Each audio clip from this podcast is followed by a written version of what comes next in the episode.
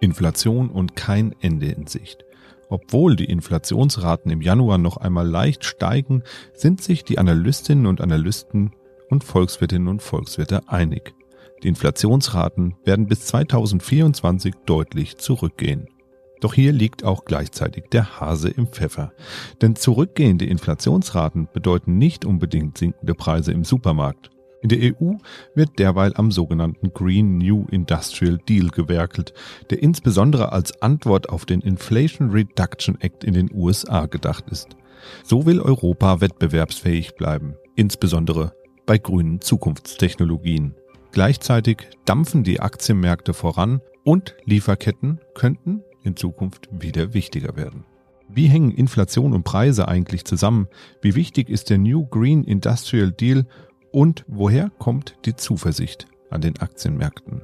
Wir sprechen drüber in dieser Folge Mikro trifft Makro. Mikro trifft Makro. Das Finanzmarktgespräch der DK Bank. Hallo und herzlich willkommen zur 63. Folge Mikro trifft Makro. Heute ist Donnerstag, der 16. Februar 2023 und bei mir wie immer der Chefvolkswirt der DK Bank Dr. Ulrich Kater. Hallo und guten Morgen. Hallo. Ja, heute müssen wir mal, man muss fast sagen, leider schon wieder über Inflation sprechen, denn ein deutsches Kulturgut ist von der Inflation bedroht und zwar akut. Das Bier wird immer teurer und schon bald, so wird gemutmaßt, könnte der halbe Liter in den deutschen Gaststuben bis zu 7,50 Euro kosten. Interessant ist dabei, dass der Bierkonsum generell nach den beiden schwierigen Corona-Jahren erstmal wieder gestiegen ist. Was denken Sie denn, Herr Kater? Wie viel trinken denn die Deutschen so im Durchschnitt in Litern pro Kopf? Ich habe keine Ahnung, ähm, aber egal, was Sie mir jetzt sagen werden, ob 40 Liter, 100 Liter oder sonst was, ähm, ist eine Durchschnittszahl. Ist wie mit all diesen Durchschnittszahlen natürlich schwierig, was mit anzufangen. Heute muss man ja die Frage stellen, was ist überhaupt für ein Bier alkoholfrei oder nicht. Äh, der Marktanteil geht ja immer weiter hoch. Dann gibt's diese, diese Mischgetränke da überall. Also die reine Zahl sagt, glaube ich, weniger aus. Insbesondere auch über, über die Verteilung. Da gibt's sicherlich Leute, die weit drüber liegen. Das denke ich auch. Also es sind übrigens äh, gute 83 Liter pro Kopf in Deutschland pro Jahr. Und tatsächlich werden da, soweit ich das äh, richtig in Erinnerung habe, sogar die alkoholfreien Biere rausgerechnet. Also es sind nur die alkoholischen okay. Biere und keine Mischgetränke. Insgesamt ist der ganze Bierkonsum aber echt stark rückläufig. Mitte der 90er lagen wir noch bei weit über 100 Millionen Hektoliter Bierabsatz der deutschen Brauereien im Jahr. Mittlerweile sind wir bei etwas über 80 Millionen angekommen. Bedeutet dann, dass der Bierpreis im Verbraucherpreisindex dann auch entsprechend nach unten gewichtet wird. Das passiert allerdings nur alle fünf Jahre. Das Statistische Bundesamt macht nach den jeweils aktuellen Verbrauchsgewohnheiten den Warenkorb jeweils immer neu. Allerdings nur alle fünf Jahre. Warum? Warum nur alle fünf Jahre? Warum nicht jedes Jahr? Naja, damit die Vergleichbarkeit des Warenkorbs eine Weile lang eben gewährleistet ist und ähm, irgendwann muss man sich dann halt den neuen Gebrauchs, äh, Verbrauchsgewohnheiten stellen und dazu gehört dann eben auch ein sinkender Bierkonsum. Aber das ist doch jetzt gerade passiert auch, oder? War das nicht gerade vor kurzem jetzt diese Angleichung der wieder der Warenkörbe? Äh, ach, Herr Husmann, da wollen wir jetzt nicht einsteigen. Das ist, da, da können wir drei Folgen drüber machen. Also es gibt ein völliges Durcheinander bei der Preismessung zurzeit wegen der vielen Dinge im Energiesektor. Die ganzen Gaspreisbremsen in Europa auch noch unterschiedlich. Jetzt kommen Umbasierungen des Warenkorbs dazu. Sie haben vollkommen recht, diese hat gerade stattgefunden. Allerdings mit den Gewichten von 2020, wo wir alle erinnern, das ist ein Ausnahmejahr gewesen. Wir, wir konnten keine Dienstleistungen einkaufen. Wenn, dann haben wir nur Güter eingekauft. Also vollkommen fehlrepräsentiert. Das ähm, äh, kommt jetzt zusätzlich dazu bei der Preismessung, dass sie äh, sehr problematisch wird. Ähm, aber nochmal, wenn wir wissen, was an Problemen bei der Preismessung da ist, dann können wir natürlich auch sagen, was in den laufenden Zahlen ähm, schwierig wird. Wir halten uns weiterhin an die Zahlen, die gemeldet werden. Sie sind auch das Beste, was wir an Inflationsmessung weiterhin haben. Ja, wie gesagt, die Inflation macht jetzt ja auch vor den Brauereien nicht halt. Auch der Bierpreis äh, steigt stark an. Ich nehme an, das hängt da auch mit den Energiekosten auf der einen Seite logischerweise zusammen. Ich glaube, Brauen ist auch eine recht energieintensive Geschichte, aber natürlich auch gestiegene Rohstoffpreise wahrscheinlich. Ja, auch die, die Bierbrauer brauchen ja Energie, Verpackungsmaterial, andere Rohstoffe. Und das ist ja der Ursprung der, der Teuerungswelle. Das war ja einmal die Energie durch den äh, russischen Krieg in der Ukraine und andererseits die Güterpreise generell durch diese hohe Konsumgüternachfrage noch aus der Corona-Zeit.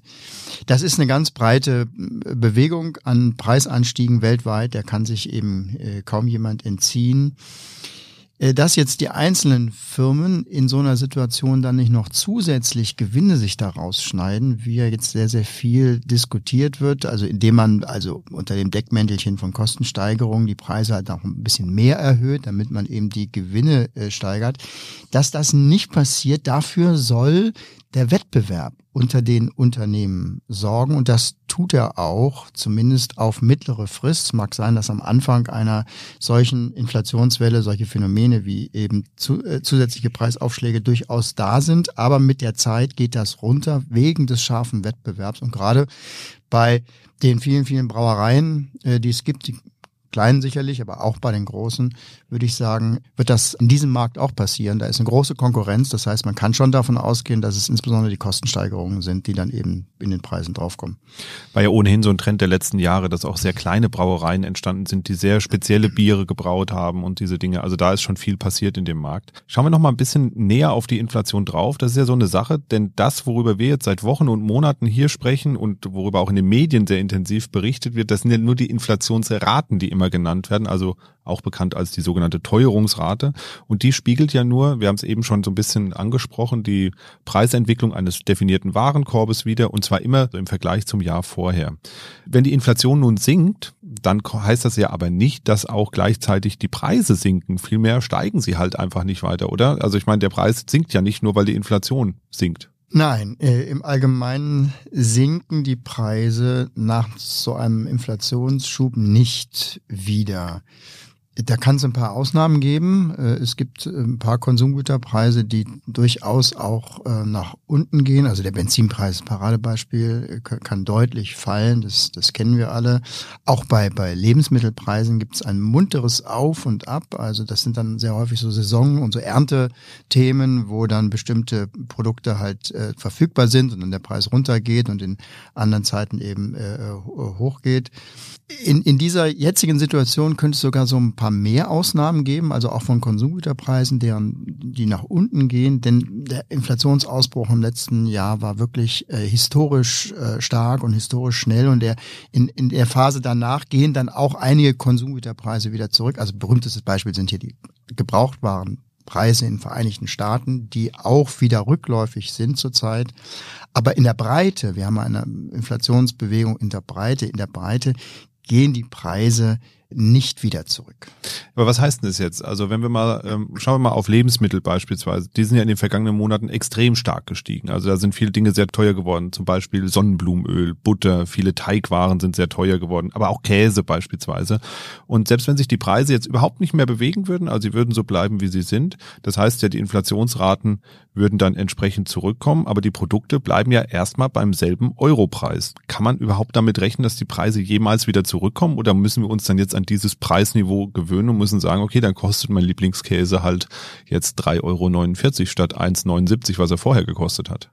Einmal ist ganz wichtig, was Sie gerade sagen, auch für unseren Begriff von Inflation, von dem, was wir da jeden Monat gemeldet bekommen. Es ist in der Tat jeweils immer der Vergleich des durchschnittlichen Preisniveaus von allen Gütern äh, in, in, in diesem Monat mit dem Preisniveau von vor zwölf Monaten. Und wenn die Preise anfangen zu steigen, dann geht natürlich die Inflationsrate hoch, weil der Vergleich mit der Situation von vor zwölf Monaten, als auch alles toll war, als auch alles billig war, der drückt sich eben in diesen steigenden Inflationsraten aus. Vier Prozent, sechs Prozent bis hin über zehn Prozent ging es dann ja. Wenn dann die Preissteigerungen aufhören, wie das jetzt der Fall ist, kommen einige Preise zurück, aber in der Breite bleiben die Preise mehr oder weniger jetzt erstmal dort, wo sie sind. Oder der Preisauftritt hat sich auch sehr, sehr stark verlangsamt dann ist es so, dass die Inflationsrate sich langsam beruhigt. Mit jedem Monat, den man neu misst, man ja einen neuen Vergleichsmonat von vor zwölf Monaten bekommt und der Anstieg aus den letzten zwölf Monaten dann äh, die Inflationsrate ähm, oder den Vergleich eben wieder absenkt. Das ist der sogenannte Basiseffekt was dahin, dazu führt, dass schon ein Aufhören der Preissteigerungen dazu führt, dass von Monat zu Monat die Inflationsrate sinkt und das ist auch gegenwärtig der Fall. Jetzt ist natürlich die Frage, wie kann das sein, dass die Preise eben jetzt gestiegen sind und wir müssen halt dauerhaft damit leben. Die Inflationsrate zeigt das irgendwann nicht mehr an, aber wenn man dann von vor, von jetzt auf vor zwei Jahren vergleicht, stellt man eben doch trotzdem fest, dass die Preise eben ja sehr, sehr viel höher ist. Naja, das ist so gesehen dann doch nicht so schlimm, weil sich ja dann auch alle anderen Parameter anpassen. Also die Löhne zum Beispiel ziehen ja dann auch nach an das gestiegene Preisniveau. Und wenn es bei einem solchen einmaligen Preisschub, wie wir das jetzt hier erlebt haben, bleibt, dann ist das auch alles handhabbar. Gefährlich wird es, wenn sich die Inflation einnistet. Das heißt also, wenn die Preissteigerungen immer und immer weitergehen. Das ist das Gefährliche und erst das nennt man eigentlich eine äh, Inflation, eine fortlaufende Inflation. Inflation heißt eigentlich, dass es wirklich Jahr um Jahr anhält. Und das ist tatsächlich schlecht für die Wirtschaft, weil das sehr große Unsicherheit mit sich bringt. Und das erleben wir jetzt gerade in Reinkultur, ähm, wenn wir uns die Finanzmärkte anschauen, wie stark die Schwankungen sind. Und die Ursache ist äh, sehr eindeutig, dass dieses Ausmaß von Inflation schwierig einzuschätzen ist, was wir in einem halben Jahr haben, was wir in zwei Jahren haben. Äh, Inflation bringt Unsicherheit und das schädigt die Wirtschaft. Ja, genau. Das wollen wir auf jeden Fall vermeiden. Die EU ist auch im Moment daran, einige Dinge zu vermeiden. Insbesondere, dass äh, Europa zurückbleibt in den grünen Zukunftstechnologien soll verhindert werden durch den sogenannten Green New Industrial Deal. Ein unglaublich ungelenkes Wort, wie ich finde, was mir nur sehr schwer über die Lippen kommt. Was verbirgt sich denn hinter diesem Green New Industrial Deal und was will man damit genau erreichen? Na, ich halte die Diskussion jetzt hier ein bisschen für überzogen, beziehungsweise ähm, spielt auf Feldern, die nicht gleich zu sehen sind. Also der New Deal ist äh, die Antwort der EU auf die ähnliche Pläne in den Vereinigten Staaten, diesen Inflation Reduction Act, wie es da heißt. Es geht im Grunde genommen dazu, Anreize für den eigenen Standort zu setzen insbesondere zu, für, durch, durch Subvention. Das heißt also, dass Produktion, Fabriken sich in der eigenen Volkswirtschaft ansiedeln, um eben dort zu produzieren. Das kann man natürlich auf der einen Seite sehen unter dem äh, Aspekt der Unabhängigkeit in diesen schwierigen geopolitischen Zeiten, wo sich die ganze Welt eben äh, wieder streitet, dass man da unabhängiger ist. Man kann es natürlich auch, und das ist ein, ein, zweiter wichtiger Aspekt dieser Diskussion, und man muss es auch unter dem Gesichtspunkt von Subventionswettlauf sehen. Es ist nicht wenig sinnvoll, dass die Regierungen ihre Firmen alle mit Geld überschütten, äh, insbesondere wenn es gegenseitig dann immer mehr ist, was man da, was man da ausschüttet. Die Amerikaner haben begonnen mit äh, ihrem Inflation Reduction Act und jetzt fühlen sich die Europäer berechtigt, so nach dem Motto, der hat angefangen, ähm, das eigen, ein eigenes Subventionsprogramm äh, aufzusetzen. Und das ist eben genau das, was man eigentlich vermeiden will eben und auch vermeiden muss, so, so ein Subventionswettlauf, in dem die äh, Staaten den eigentlich dann den Aktionären der Unternehmen, äh, ja, die, die die Fabriken bezahlen am Ende, Jetzt gibt es natürlich eine gefährliche Konstellation. Die Unternehmen unterstützen das natürlich, weil sie äh, Subventionen natürlich gut gebrauchen können. Und dann gibt es sehr viele Politiker, die sowieso eine Industriepolitik betreiben möchten. Das heißt, eine staatliche Lenkung dessen, was im Produktionsbereich passiert. Das hat immer den Nachteil, dass der Staat dabei sehr, sehr wenig erfolgreich ist. Aus den letzten Jahrzehnten, wenn nicht sogar noch länger, kann man das sehen, dass viel Geld in Sektoren gepumpt werden, die sich dann hinterher als Flop erweisen. Das ist in so einer Situation ähm, jetzt allerdings problematisch. Das ist eigentlich gute Gründe gibt, das zu tun, die eigenen Industrien zu fördern, wo man ja aber eigentlich weiß, langfristig äh, geht das nach hinten los, insbesondere wenn sich die Staaten dann eben dabei gegenseitig dann überbieten. Also diese Diskussion darf eben nicht dazu missbraucht werden, innerhalb von Europa jetzt riesige industriepolitische äh, Programme jetzt hier zu installieren. Denn Bürokratismus und solche Fehlinvestitionen seitens der Staaten, die sind immer die Kehrseite der Industriepolitik. Das ist eine sehr, sehr teure Kehrseite.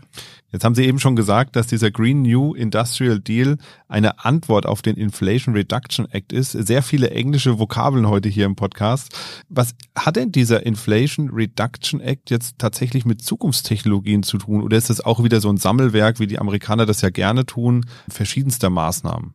Ja, auf den ersten Blick war es schon, äh, es schon der Hammer. Auch einer der wenigen Lichtblicke, die dann auf dem letzten Klimagipfel dann diskutiert wurden, nämlich, dass die USA mit dem Inflation Reduction Act ja die bislang umfassendste Klimagesetzgebung in ihrer Geschichte auf den Weg gebracht haben. Und davon erhoffen sich natürlich viele neuen Schwung für den, für den Klimaschutz und äh, die grüne Transformation, also dann nicht nur in den USA, sondern eben auch ausstrahlend an, an viele andere Länder.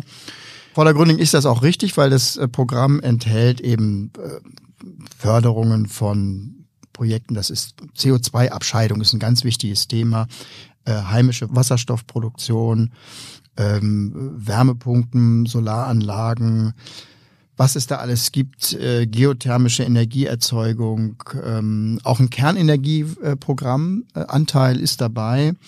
Also ein, äh, eine Fülle von Maßnahmen zur Transformation der Wirtschaft. Das äh, Volumen ist auf den ersten Blick hoch. Es sind 370 äh, Milliarden US-Dollar. Aber hier muss man dann immer solche Programme dann genau betrachten. Das gilt über zehn Jahre.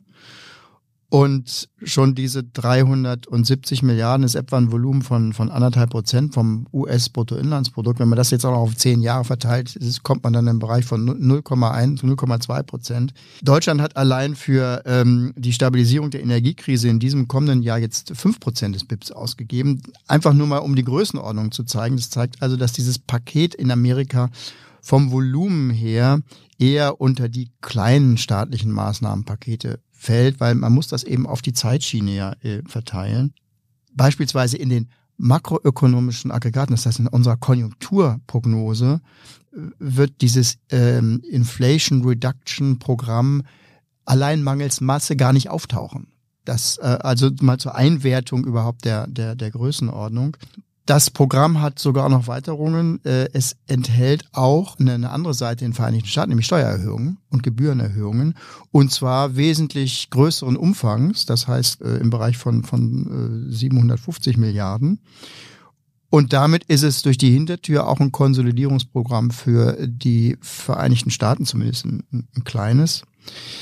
Ja, und es ist natürlich, wie alle diese großen Maßnahmen, auf der anderen Seite aber auch irreführend, weil mit der Inflation, also mit Inflation Reduction, hat das Ganze natürlich nur indirekt zu tun. Denn klar könnte man sagen, wenn die Amerikaner von erneuerbaren Energien jetzt von anderen konventionellen Energien unabhängig werden, dann reduzieren sie die Inflationsrisiken aus der Energie, aus dem Energiebereich. Allerdings muss man wissen, dass die Amerikaner ja im konventionellen Bereich bei den fossilen Energieträgern quasi Selbstversorger sind und deswegen gar nicht so stark diesen Problemen äh, ausgesetzt sind. Also es ist dieser Name wie üblich eher eine Marketingbezeichnung, ähm, um die äh, politische Akzeptanz auch gerade in der Öffentlichkeit zu erhöhen und eben um Nebenabsichten zu verschleiern.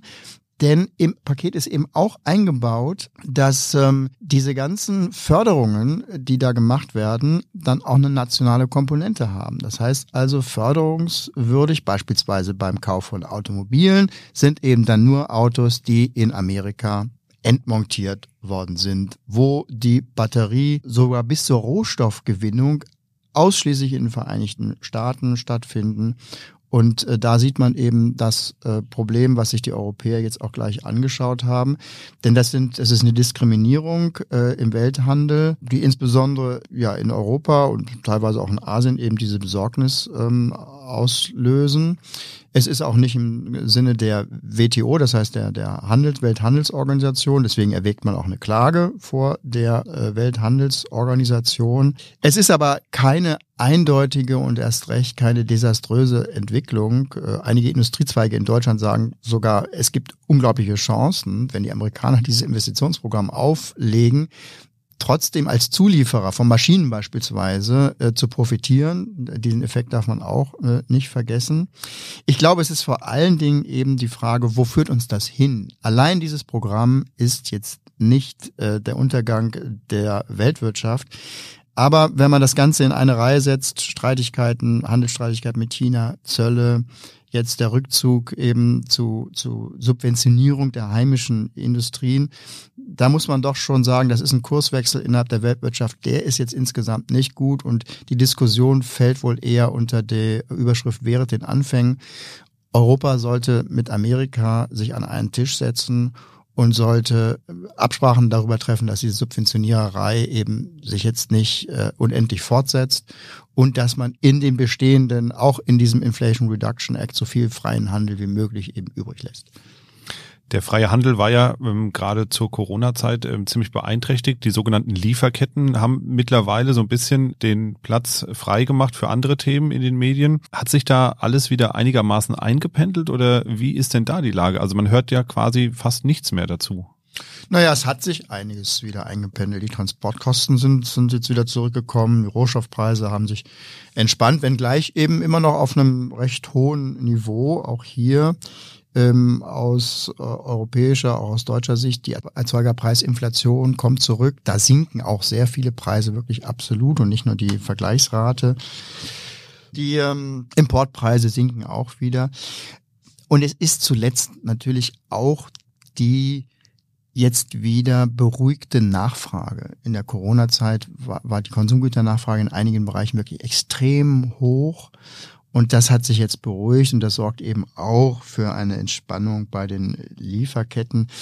Es ist schon wichtig, sich vor Augen zu führen, dass es eben nicht nur die Corona-bedingten Lockdowns gewesen sind in 2020, 2021, die zu diesen Engpässen geführt haben, sondern es war eben auch die Tatsache, dass in dieser Zeit sehr, sehr viel Geld bereitgestellt wurde für Unternehmen, für private Haushalte und das Geld ist eben auch ausgegeben worden. Und diese Kombination aus ja, stabiler oder sogar steigender Konsumnachfrage in dieser Zeit und dann tatsächlich den Corona-Einschränkungen bei der Produktion, die sind es, diese, diese besondere Kombination, die ist es, die eben wirklich nie dagewesene Probleme in der weltweiten Produktion, sowas haben wir ja noch nicht erlebt, dass die Weltwirtschaft mehr oder weniger die Waffen gestreckt hat und gesagt, wir, wir können nicht mehr, wir können nicht mehr produzieren oder transportieren. Aus meiner Sicht sind sogar diese nachfrageseitigen Ursachen sogar gewichtiger gewesen, aber damit sollen sich jetzt mal Lehrstühle oder Doktorarbeiten beschäftigen in der nächsten Zeit, die das Ganze bestimmt, äh, und das auch sehr wichtig, mal, mal ökonomisch dann von der ökonomischen Seite her aufarbeiten werden. Ja, können wir dann vielleicht auch mal drüber berichten, ähm, wenn da irgendwas mal publik wird, ähm, über das man mal drüber lesen kann. Ähm, ich weiß, diese Studien lesen sich meistens nicht so angenehm, äh, ist dann wirklich ja sehr fachspezifisch, aber vielleicht können wir es mal hier so ein bisschen es reicht, aufbereiten. Es reicht, wenn man die wesentlichen Dinge für die praktische Welt zusammenfasst. Da ist schon, äh, wenn man es richtig filtert, schon mal das eine oder andere dabei. Und diese Aufarbeitung wird gemacht werden. Äh, wir haben uns in 2020, 2021 äh, immer versucht, nach Beispielen für Ökonomien unter äh, Pandemiebedingungen äh, umzuschauen und wir haben nichts gefunden. Das war das Problem. Ähm, die letzte große vergleichbare Situation, äh, spanische Grippe ähm, 1919, 1918, 19, war mehr oder weniger völlig frei von ökonomischen äh, Untersuchungen wie die Wirtschaft damals reagiert hat. Es ist nicht aufgearbeitet worden und das wird wahrscheinlich. Da war natürlich auch noch der Einfluss vom wahrscheinlich auch noch der Erste Weltkrieg, äh, der kurz zuvor war, der auch nochmal natürlich wesentlichen Einfluss gehabt hat. Da war es sowieso schon alles ein bisschen am Boden vermutlich. Man wollte, man wollte äh, vergessen, man hat sich in die Roaring Twenties gestürzt und wollte mit dieser Vergangenheit nichts mehr zu tun haben. Ja, ja. Ja, zum Schluss schauen wir noch mal ein bisschen auf die Aktien- und Anleihemärkte. Es ist etwas ruhiger geworden rund um Konjunktur und Finanzen. Es wird nicht mehr alles äh, ganz so hochgekocht. Die Zinsen sind gestiegen. Die Wirtschaft hat sich mittlerweile damit abgefunden und ja, der Aktienmarkt, der dampfert trotzdem munter weiter nach oben. Langsam, aber stetig, würde ich sagen, wie so ein Raddampfer auf dem Mississippi. Kriegen wir endlich Ruhe rein? Wird es ein ruhiges 2023? Ja, äh, oberflächlich äh, beruhigt sich alles. Die Konjunktur bleibt einigermaßen stabil. Die allerneuesten Daten zeigen wirklich äh, eine bemerkenswerte Stabilität, Robustheit für die US-Wirtschaft. Also ob es da jetzt noch zur Rezession kommt, also das Schwächephase haben wir, aber das ist schon längst bekannt. Aber ob die, Infl äh, die Rezession kommt, also das äh, ist zurzeit alles andere als gesagt. Erstes Quartal sieht sehr kräftig aus. Ob das zweite Quartal dann die Rezession bringt, das wird weiterhin die Frage sein. Aber wie gesagt, die Wahrscheinlichkeit ist zurückgegangen.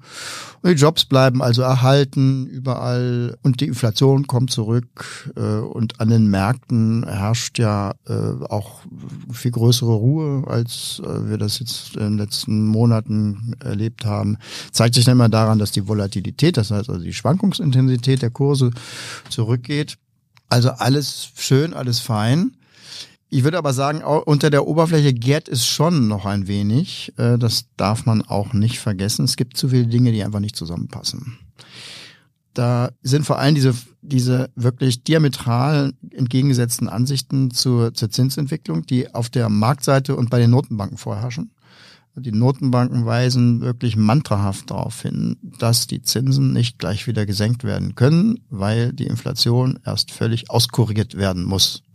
Und wir haben mit der letzten Inflationszahl aus Amerika die erste Enttäuschung erlebt. Ja, zwar ein weiterer Rückgang, aber nicht so, wie man es erwartet hat. Äh, und das ist genau das Thema, was die Notenbanken ansprechen. Es wird zwar runtergehen, aber gerade die letzten Meter, das heißt also die Inflationsrate unter drei Prozent zu drücken, das wird schwierig und das erfordert eben ein weiter hohes Zinsniveau und das passt überhaupt nicht mit dem, was die Märkte erwarten, die nämlich für die zweite Jahreshälfte schon wieder Zinssenkungen eingepreist haben.